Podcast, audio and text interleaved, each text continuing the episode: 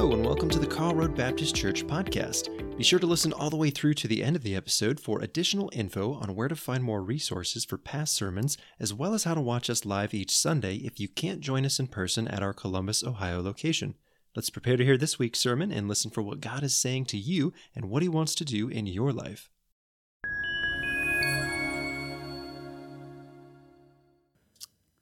Ken Canfield writes about something that happened to him on his family vacation. His daughter Sarah got a little ornery and she pushed her younger sister Hannah. Did you push your sister? Ken asked, and she said no. She lied. um, and since this was becoming a, a growing pattern for Sarah, Ken decided uh, to take a walk with her to get to the bottom of things. So there's Ken and Sarah walking along, and he said, Sarah, I'm really disappointed with your behavior. I mean, what's going on? What, what, what do you need to do about it? And he expected Sarah to tell him that she needed to stop lying or she needed to apologize to her sister. But instead, with tears in her eyes, Sarah said, I need to ask Jesus to come into my heart. Wow. I need to ask Jesus to come into my heart. And Ken was kind of convicted by that answer because there he was, you know, zeroing in on behavior modification. And his six year old daughter had already recognized her own need for an internal spiritual change. Ken was focused on morality. Sarah was focused on the relationship that makes being good both possible and authentic. So, this morning, I want you to think with me about the new relationship that God offers us through his son Jesus. We're in the midst of this message series on Second Corinthians. I'm calling cruciform, living a cross shaped life. And that, that word cruciform, it, it means anything that's made in the shape of a cross. It could be a building, a work of art, piece of jewelry. And your life and my life can also be cruciform or cross shaped. And when that happens, our everyday lives remind other people of what Jesus would do, what Jesus would say, how Jesus would treat people, and how Jesus would handle situations. A cruciform life resembles, it reflects Jesus. Now, the great Christian leader Paul wrote these two long letters in our New Testament to relatively new Christians in the Greek city of Corinth. And what he wrote was impacted by the issues and the controversies that he and this church in Corinth experienced. And, and one controversy among many was um, initiated by teachers who came into the church after Paul left to evangelize other cities. And this group of teachers was known as Judaizers and they were likely ethnically Jewish men who had become followers of Jesus, but they believed and they taught that Christians needed to practice Judaism to really be followers of Jesus. In other words, they, they still needed to keep the law of Moses. Uh, you still needed to observe the Passover and all the other Jewish religious festivals. Men still needed to be circumcised. And all of this, all of this was still necessary to be right with God, to please God, to be accepted by God, and, and, and to get into heaven. And most of the Corinthian Christians were non Jews, so they likely didn't know any better. Paul, however, had been as Jewish as you could get before becoming a Christian. And if anyone might have insisted on the need to adopt the Jewish faith with all of its trappings in order to be truly Christian, well, that would have been Paul. But after his conversion, God made it very plain to Paul that no one could ever be made right with God by keeping the Old Testament law. That only happened when anyone receives God's grace accessed by our faith. And having a Jewish background, yeah, was a great blessing, absolutely. But Jews needed to be converted to Jesus just as much as non Jews. All of us have sinned. All of us have fallen short of God's standards. Everyone needs to receive God's grace by faith. And, and these Judaizers, well, they didn't much care for Paul or his approach to the Christian faith. They thought he was bad news. They thought he was a heretic. And they attacked his teaching, they attacked his reputation. They did their best to destroy Paul's influence anywhere and everywhere among Christians. Well, it helps to know all of that if you want to better understand why Paul wrote what he wrote in the Second Corinthians passage that we want to look at today. So I want you to get your Bible out in whatever form you have it and turn with me to Second Corinthians chapter 3. And I'm going to begin reading at verse 4 and read through the end of the chapter. And I want you to put your eyes on God's word and follow, it, uh, uh, follow along with it as I read this passage. So here we go. Second Corinthians chapter 3, beginning at verse 4. Such confidence we have through Christ before God. Not that we are competent in ourselves to claim anything for ourselves, but our competence comes from God. He has made us competent as ministers of a new covenant. Oh, key words right there. Ministers of a new covenant, not of the letter, but of the Spirit. For the letter kills, but the Spirit gives life. Now, if the ministry that brought death, which was engraved in letters on stone, came with glory so that the Israelites could not look steadily at the face of Moses because of its glory, transitory though it was, will not the ministry of the Spirit be even more glorious? If the ministry that brought condemnation was glorious, how much more glorious is the ministry that brings righteousness? For what was glorious has no glory now in comparison with the surpassing glory.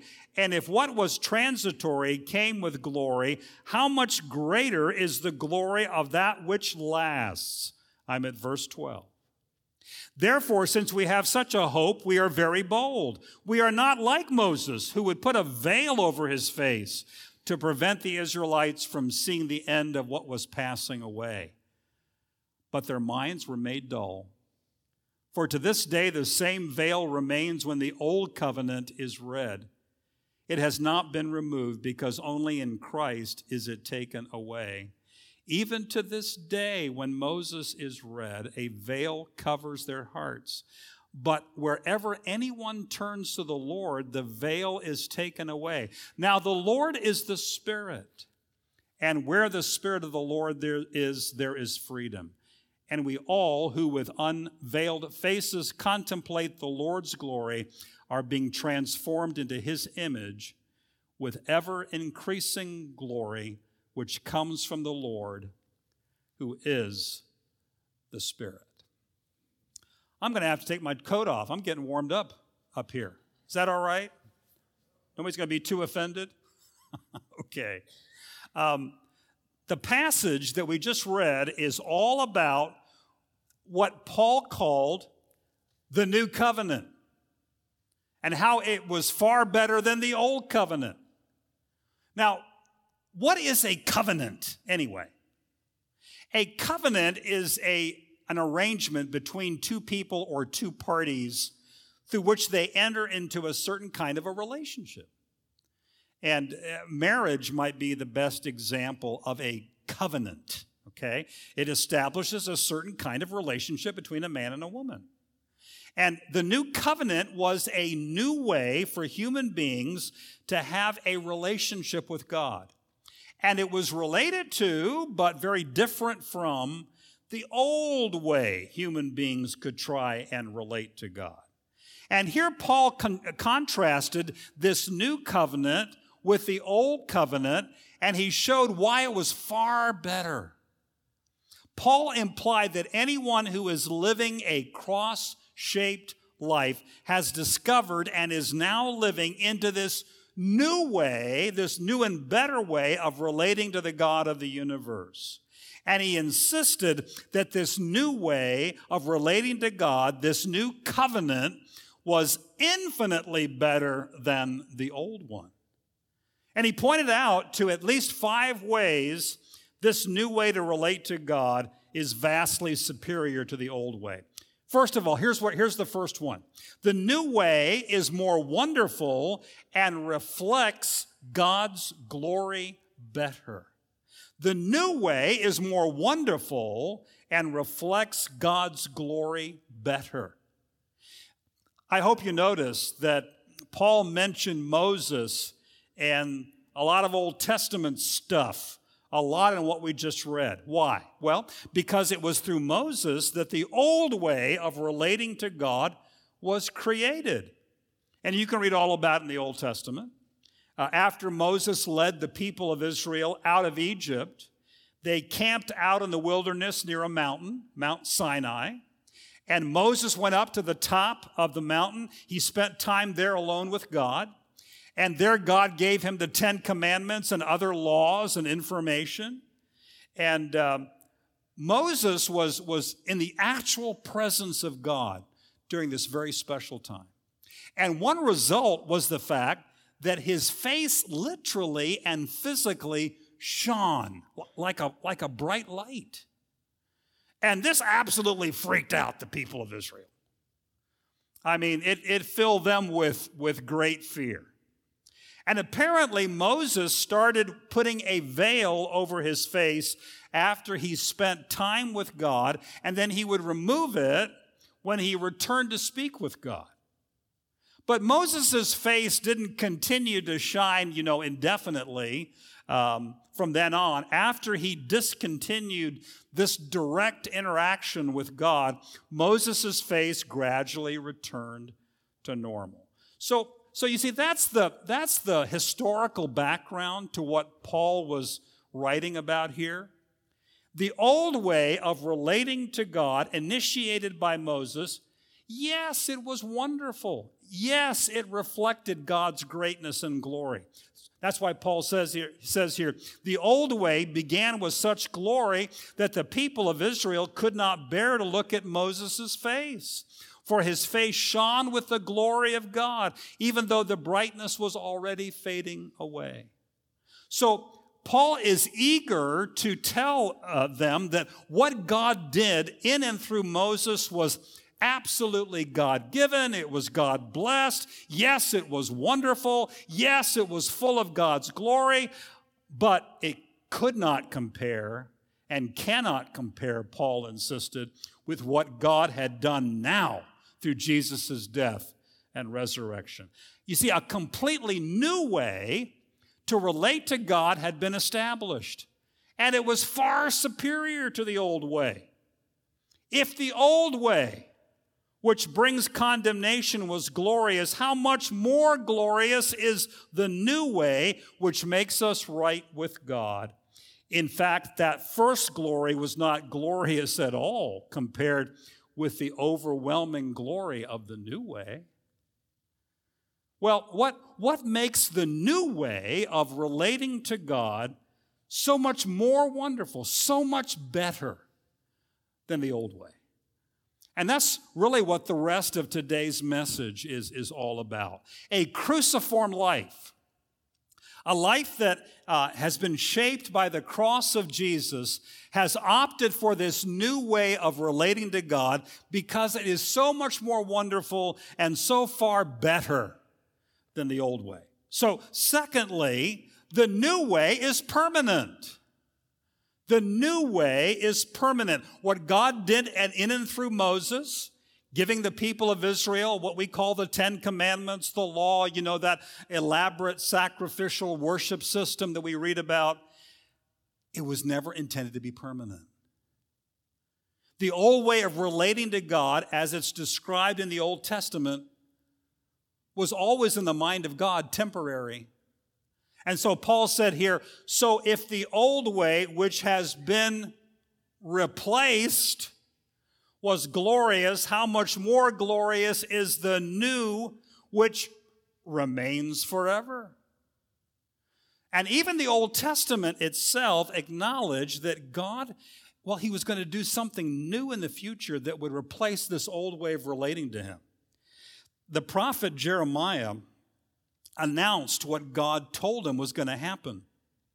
The day is coming, says the Lord, when I will make a new covenant. Oh, there's that word again, those two words, with the people of Israel and Judah. This covenant will not be like the one I made with their ancestors when I took them by the hand and brought them out of the land of Egypt. They broke that covenant. But this is the new covenant I will make with the people of Israel after those days, says the Lord. Well, so why was the old covenant with Moses and so forth, that old way of relating to God, why was it only temporary? Well, it was only temporary because it wasn't effective in achieving God's purpose of creating a way for people to have a relationship with God. Instead of making us right with God, it provided unintentionally, ironically perhaps, even greater reasons for God to reject us. Instead of resulting in our salvation, it sealed our condemnation. It didn't help to restore a personal relationship with God for anyone, Jew or non Jew. And right from the start, it was meant to be only temporary. It was pointing to, it was leading up to Jesus. When he died and when he rose again, the old way of relating to God was no longer necessary. It's, it's not even appropriate anymore. What God has done in and through Jesus, how Jesus paid the penalty for our sins at the cross and the empty tomb, how our sins are forgiven now and forever, how we can now have direct access to God our Heavenly Father. That's what has become permanent. And this new way, it lasts forever. So, a cruciform life, hopefully your life and my life, has opted for what's permanent over what was temporary when it comes to how we should relate to God. Here's a third thought the new way means relating to God through an eternal change of my heart. The new way means relating to God through an eternal change of my heart. Now, again, it's interesting how the Old Testament prophets spoke about this. Again, Jeremiah had said, But this is the new covenant I will make with the people of Israel after those days, says the Lord. I will put my instructions deep within them, and I will write them on their what? Their hearts. I will be their God, and they will be my people. Another prophet, Old Testament prophet, Ezekiel, could see this new covenant coming, and he wrote about it even more explicitly than Jeremiah. Again, he's quoting God here, and he says, I will give you a new what? A new heart. And I'll put a new spirit in you. I will take out your stony, stubborn heart and give you a tender, responsive heart. And I will put my spirit in you so that you will follow my decrees and be careful to obey my regulations. So, what was, what was wrong with the old way of relating to God, the Moses way? Why didn't it work? Folks, it, it's not because people couldn't understand it then or now. It's not because there's something wrong with our brains, either back then or now. It's because it had failed to address the real problem. There's something wrong with our hearts, not our brains, but our hearts. Uh, that spiritual, emotional, psychological place inside of us that defines who we really are.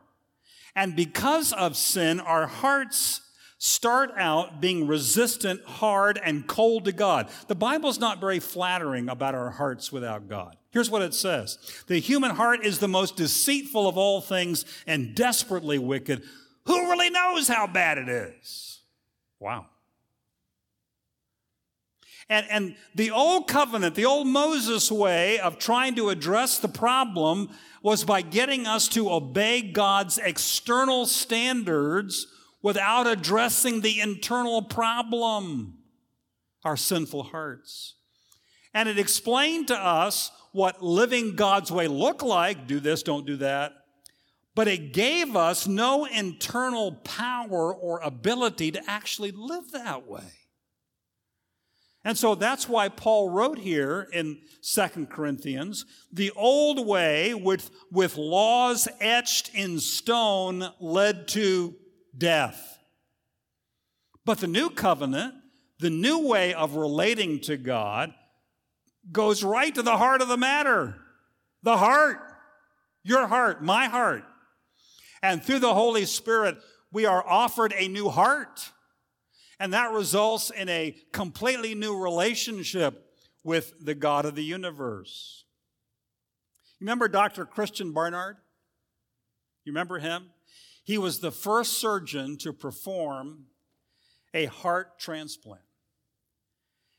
And he asked one of his patients, a Dr. Philip Blaiberg, who was a dentist, if, if he would like to see his old heart. This was after the surgery. And uh, Blaiberg said, Yeah, sure. So Dr. Barnard went uh, up to the cupboard, took down a glass container, and handed it to Philip Blaiberg. And inside this container was his old heart. And for a moment, he just, he just kind of stood there stunned because he was the very first person in history ever to hold his own heart in his hands. And he asked Dr. Barnard several questions. And then he turned, he took one final look at the contents of that glass container, and he said, So, this is my old heart that caused me so much trouble. And he handed it back to Dr. Barnard. He turned away and he left his old heart forever.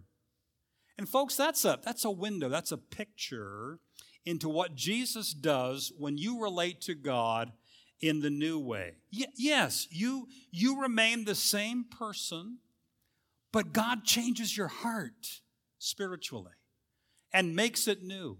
And, and if your life is truly cruciform, cross shaped, it means that the Holy Spirit has replaced your old, sick, sinful heart, intent on living life's its own destructive way, with a new, healthy, clean heart, intent on living life God's abundant way. Here's a fourth thought the new way depends on the indwelling of the Holy Spirit. The new way depends on the indwelling of the Holy Spirit in your life and in my life. And folks, I got to tell you, this might be the single most important difference between the old covenant and the new covenant, the old way of relating to God and the new way of relating to God. Because what God did through Jesus, the message that Paul had been faithfully proclaiming, was a direct fulfillment of Old Testament prophecy. Remind you that verse in Ezekiel again, where uh, God says through Ezekiel, and I will put my what? Spirit in you so that you will follow my decrees and be careful to obey my regulations. The, the old way of, of relating to God lacked the presence of the Holy Spirit in our hearts. But the new way of relating to God absolutely depends on the Holy Spirit living his life through us. What does he do? Well, he changes our hearts. He, he gives us a new love for God. He, he fills us with faith. He, he provides a new internal spiritual power to live in a way that pleases God. I'll give you a second or two to write all that in. That's, that's just a fraction of what the Holy Spirit does in your life and mine. Changes our heart, gives us a new love for God, fills us with faith, provides a new internal spiritual power to live in a way that pleases God. And so that's why Paul wrote here this is a covenant not of written laws, but of the Spirit. The old written covenant ends in death, but under the new covenant, the Spirit gives life. And, you know, maybe the example uh, of a fruit tree is one helpful way to explain the crucial difference here. A few weeks ago, Cheryl and I went to one of those apple orchards, peach orchard, picked some beautiful apples, some beautiful peaches. You know, apples and peaches uh, don't grow on trees because Congress passed a law they should. I'm not sure Congress could ever agree to pass a law like that anyway, could they? Um, but anyway, apples and peaches are the natural result, the fruit of what apple trees and peach trees just do. And, and a cruciform life, a life that's, that's shaped like the cross, it isn't just produced on demand. And the Old Testament law, the Moses way, couldn't just make it happen. That, that way ended in condemnation and death. No, instead, it, it's the natural and spiritual result when the Holy Spirit comes to live within your spirit. It results in salvation and life and fruitfulness. Well, here's a, here's a fifth reason the new way of relating to God is so vastly superior to the old way. The new way just has far better results. Far better results. Well, in what ways? Well, the new way makes us free. Did you pick up on that? Paul wrote here, For the Lord is the Spirit, and wherever the Spirit of the Lord there is, tell me, freedom. It's interesting, isn't it? What, what is it? What did, what did he mean by freedom here? You know, it, it's easy to forget, folks, that without the Holy Spirit living his life through you, you are, and I am, a spiritual slave. Yeah. Um, we're in spiritual bondage to something that's, that's vastly more powerful than us. You're enslaved to sin's penalty, which is eternal death and damnation. You're enslaved to sin's power, it's always just going to dominate and rule your life. And it's impossible to have a healthy relationship with God because sin is a tyrant that runs and ruins your life at every place. But when you're born again by the Holy Spirit, what happens? Sin's penalty is broken. God accepts Jesus' sacrificial death on the cross in your place an eternal relationship with God is restored, since power is broken. Now, sure, you and I can still choose to do the wrong thing as followers of Jesus, and sadly, we often do, don't we? But now, for the very first time, you're liberated to do the right thing. You're freed up to consider others first. You're free to love God and others sincerely. You're free to receive and extend forgiveness. You're free to return good for evil. And sin stops being the Lord of your life, and Jesus becomes the rightful Lord in its place. Freedom. A man by the name of Mark Reed was eating lunch at a small cafe. And he saw this sparrow hop through the open door of the cafe and peck at some crumbs near his table. And, and when the crumbs were gone, the sparrow hopped up onto the window ledge and spread its wings and took flight. It was a very brief flight because it crashed against the window pane, fell to the floor. Well, the bird re- recovered quickly enough, tried again, crash. Again, crash.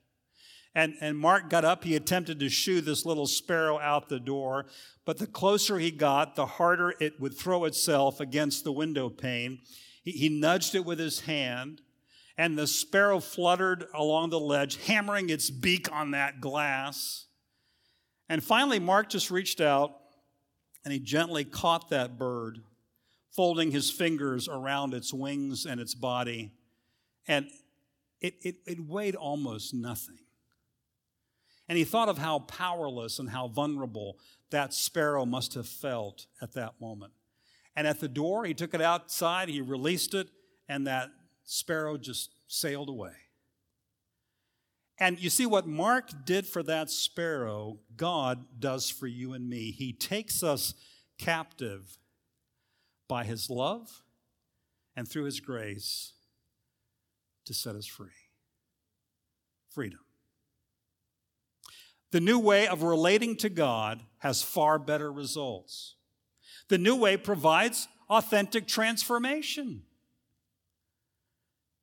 Do you remember, those of you who know your Bibles pretty well, you, you, will get this. Do you remember what the people of Israel did within a few days of Moses receiving the Old Covenant? They made an idol out of gold. Remember that? The, the little baby cow, a calf figurine, and they fell down and worshiped it. I mean, right out of the gate, they proved they were incapable of keeping the old way of relating to God. They couldn't do it. And the old way can, can tell you and me what actions and attitudes please God, do this, don't do that, but it gives us absolutely no ability to do what pleases God or to quit doing what displeases Him. And you put that reality beside the fact that all of us have these hearts that just kind of naturally lean away from God and away from His will and away from His ways. And my goodness, you've got a deadly combination. That's precisely why we need it and why we will always need the presence of the Holy Spirit if we're gonna if we're gonna relate to God in this new way that He's provided. And so that's why Paul wrote here, and the Lord who is the Spirit makes us more and more like Him as we are changed into His glorious presence. Because only the Holy Spirit living inside of you and me can produce authentic transformation and change in our lives. And, folks, we, we need to get clear and stay clear on this whole business of spiritual transformation and change. Does, does God love you and me completely and fully? How many of you believe that? God love you completely and fully? Folks, we're going to celebrate in a few moments the fact that God loves us completely and fully. I mean, He's proved that by sending Jesus to us. But God's love doesn't mean that He's content to leave us just the way we are when we first became Jesus' followers. Again, folks, we're running into this myth in our culture where love means accepting you for the way that you are. No, it's not. That's not how God loves you and me. He's not content to just leave us the way we are. And sometimes, as followers of Jesus, we think that, that what matters, all that matters, is that we just believe in Jesus and what he's done for us. And yeah, we might join a church and go and, and try to be a little, I'll try a little harder to be a nicer person, as if that's all that matters to God. But if we have ever truly received God's grace by faith, Folks, we're going to make every effort to cooperate with the Holy Spirit in his mission to renew and transform our lives. The fact is that we're called and we're expected to look more and more like Jesus increasingly. Well, you say, well, Rick, how does that happen? Well, we develop a lifestyle that worships, we're doing right now, that serves, somewhere in the church, somewhere in the community, that studies, that prays, that witnesses, that gives consistently. Maybe, maybe we join or we lead a disciple making triad. Maybe we become part of a ministry like, like regeneration, because it's, it's all about ongoing transformation and change. And transformation, folks, it never happens accidentally. God expects us to be intentional about it and cooperate with the Holy Spirit who lives within us. One final thought The new way of relating to God has far better results. Why? Let's conclude with maybe the most obvious result of all. The new way successfully makes me right with God. And folks, that's, that's really Paul's argument in a nutshell here in 2 Corinthians chapter 3. Trying to be right with God by keeping the law, the Moses way, results in condemnation. Why? Death or eternal separation from God is the penalty for sin. That, that's what's meant by condemnation here. The old way, you know, it defines sin for us, so we could we couldn't offer the excuse anymore that we're just ignorant, we're uninformed, we don't know what sin is. We can't say that anymore. But it didn't offer us any assistance in obeying those of demands of God either.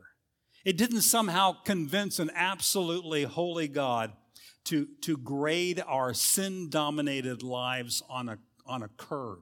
Did you know that even if you had a score of 99% obedience to God, it would still be a failing grade?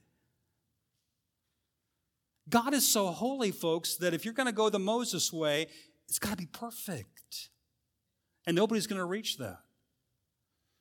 And, and that's why Paul said here if the old way, which brings condemnation, but you see, when we receive God's grace and we put our faith in who Jesus is and what Jesus did for us, that's when the Holy Spirit comes to live within us.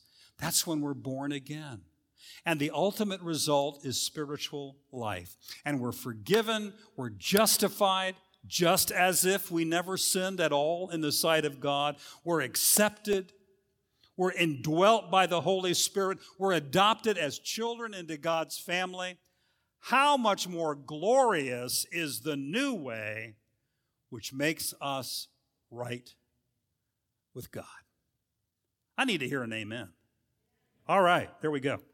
Hey, um, one of the most important um, sports records is the home run record in baseball. And uh, you baseball fans will likely know this bit of trivia, but on August the 7th, 2007, Barry Bonds hit number 756, which broke the old record set by Hank Aaron.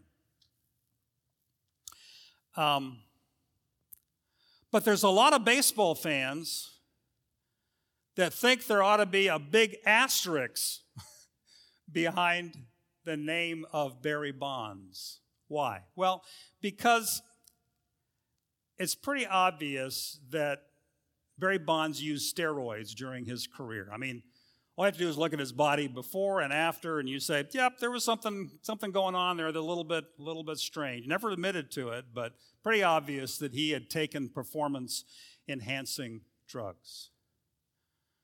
So, what's the point of the asterisk? It means tainted. It means there's a big question mark about that record. Um, it means there's, there's considerable doubt and certainty whether it should even be a, a record or not. That's why some people think there ought to be an asterisk behind the name of Barry Bonds as the home run king in baseball. Interesting, a man by the name of Marc Ecko, he's a fashion designer, he bought that baseball, that 756th um, home run baseball. And um, after he bought it, he asked baseball fans what he should do with it. And the majority of them said, you should brand an asterisk on it and send it to the Baseball Hall of Fame. And a year later, in, two, in the summer of 2008, that's what Marc Ecko did. Now, I tell that story because if there is anyone that ought to understand and identify with an asterisk being behind our name, that should be you and that should be me.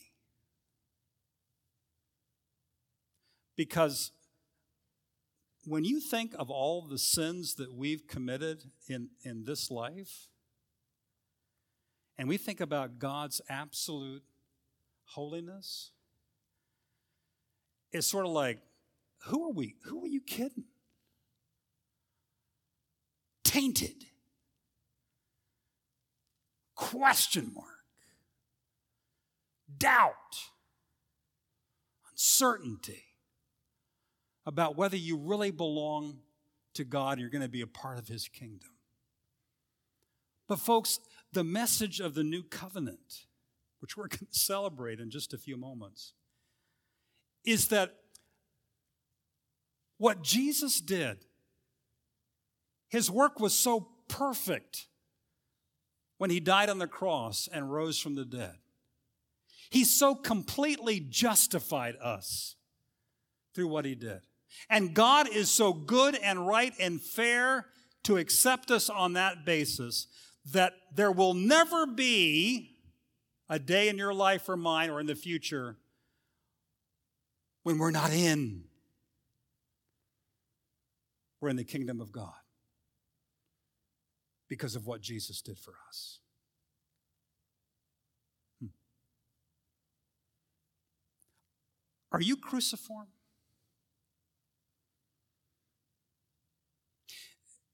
Do you have a cross shaped life? My friend, if you do, then you have stopped trying to relate to God the old way, trying to be good, trying to keep a set of rules. And instead, you have moved gratefully and thankfully into this new way of relating to God, which is so much more wonderful and so much better because it's permanent. And because it changes your heart and mind through the indwelling of the Holy Spirit. And let's face it, it has far better results. Sets you free, provides authentic transformation in your life, and it successfully makes you and me right with God so we can be accepted by Him for all eternity.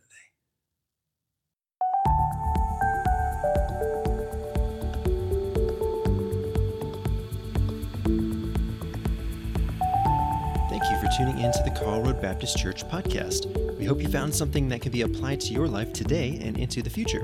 You can always watch our past services or see them live on YouTube, Facebook, and our website at www.karlroadbaptist.org. That's Karl with a K, A R L, roadbaptist.org. If you search YouTube or Facebook, look for Karl Road Baptist Church, and don't forget to subscribe or follow us if you are watching via a service that allows that so you can stay up to date and notified when another episode is ready for you to watch or listen to. Thanks again for sharing your time with us and putting in the effort to maintain your relationship with God. Have a fantastic week, and we look forward to growing alongside you in the future with the next episode of the KRBC podcast.